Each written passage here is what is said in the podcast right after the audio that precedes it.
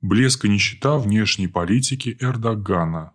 Турция начинает партии, которые не может доиграть до конца. Кемаль Ататюрк завещал Турции три кита ее внешней политики, соответствующей национальным интересам. Не вмешиваться в дела арабов, не следовать в русле политики колониальных держав, не становиться вассалом Запада, держаться в стороне от его союзов и не конфликтовать с Россией. Ататюрк намеренно не привязывал эти стратагемы к моменту времени.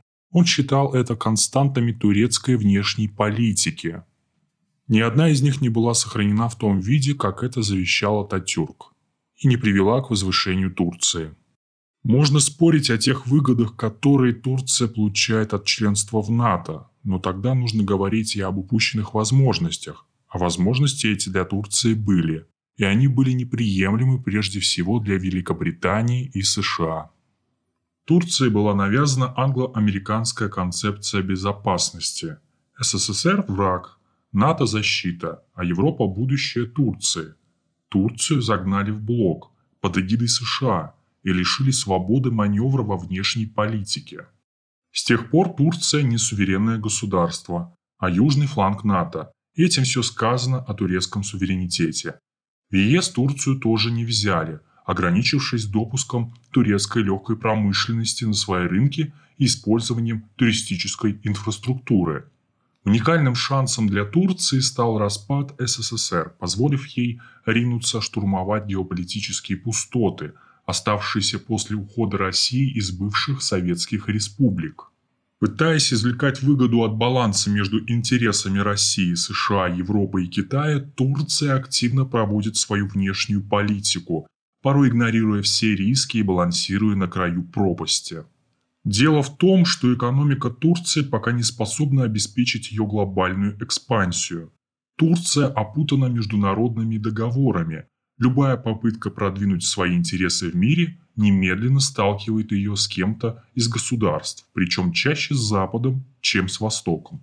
Оканчивается все это тем, что Турция в лице президента Раджепа Таипа Эрдогана начинает по всему миру различные кампании, завершить которые в свою пользу у нее не получается. Она начинает партии, которые не может доиграть до конца, но, не доиграв прежние, приступает к новым.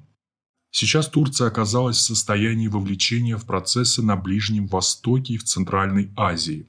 При этом у нее незавершенный конфликт с Францией и Грецией в Средиземном море и зыбкий результат кампании в Закавказье, где она вложилась напрямую, но в финале оказалась отсечена от управления ситуацией. У Турции складывается критическая ситуация именно как комплекс всех ее незавершенных внешнеполитических векторов, на Ближнем Востоке Турция втянута в войну в Сирии, несет там потери и зависит от договоренностей с Россией и США. Выйти из войны на этом театре военных действий Анкара не может, так как иначе потеряет контроль над курдским вопросом, а это угроза ее территориальной целостности.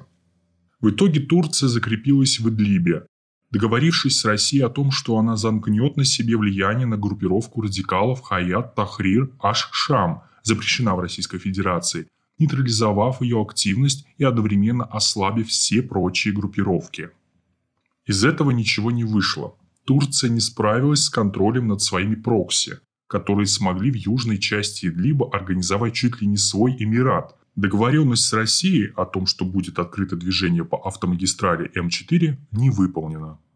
В результате Владимир Путин, встречаясь 14 сентября в Москве с Башаром Асадом, указал на эту неспособность Турции, и Россия приступила к военному решению проблемы Идлиба. Одновременно в Центральной Азии Турция пытается любой ценой оказаться в числе ключевых игроков по Афганистану. Единственный пункт, где закрепились турки – это Кабульский аэропорт. Идет торг между Талибаном, запрещен в России, и Эрдоганом, Суть торга в том, что талибы хотят замкнуть безопасность аэропорта на себя, а Турции поручить организацию гражданских авиасообщений. Эрдоган справедливо заявляет, ссылаясь на недавний теракт, что если Турция отвечает за перевозки, но не обеспечивает безопасность, то она будет отвечать за факты терактов, а это неправильно.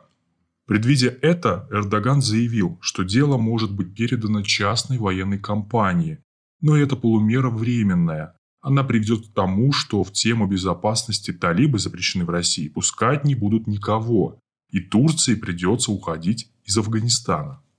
При этом Турция оказалась в ловушке.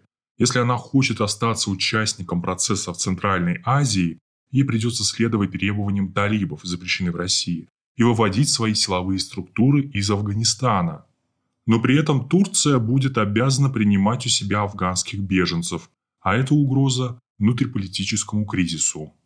Ведь в Турции уже сейчас находится 3,6 миллиона сирийских беженцев, а из Афганистана добавится не менее 1 миллиона. Турецкая оппозиция решительно предостерегает Эрдогана от подобных обязательств, какую бы форму они ни носили. Проблема роста числа беженцев в сочетании с уходом из Идлиба и Кабула – это не то, на что рассчитывал Эрдоган. По Нагорному Карабаху и Средиземному морю конфликт из-за поисковых работ по газовым месторождениям в экономической зоне Греции. Турция исчерпала возможности активизации. Получается, что все векторы политики перевели в тупики, а издержки растут и расти не перестанут. Можно всерьез говорить о кризисе турецкой внешнеполитической экспансии. Однако вся турецкая идея, оправдывающая пребывание Эрдогана у власти, сводится лишь к экспансии. Справится ли Эрдоган с такой концентрацией рисков и угроз? Он известен способностью принимать отчаянные решения, но любая авантюрная политика опасна тем, что из-за малейшего сбоя силы становится слабостью. Надеяться каждый раз на чудо как элемент стратегии опасно. Эрдоган упрям и чистолюбив. Но он еще и крайне зависит от Запада, прежде всего от Великобритании и США. Они сделают все, чтобы не дать ему выйти из трудного положения, толкая на еще более губительные шаги.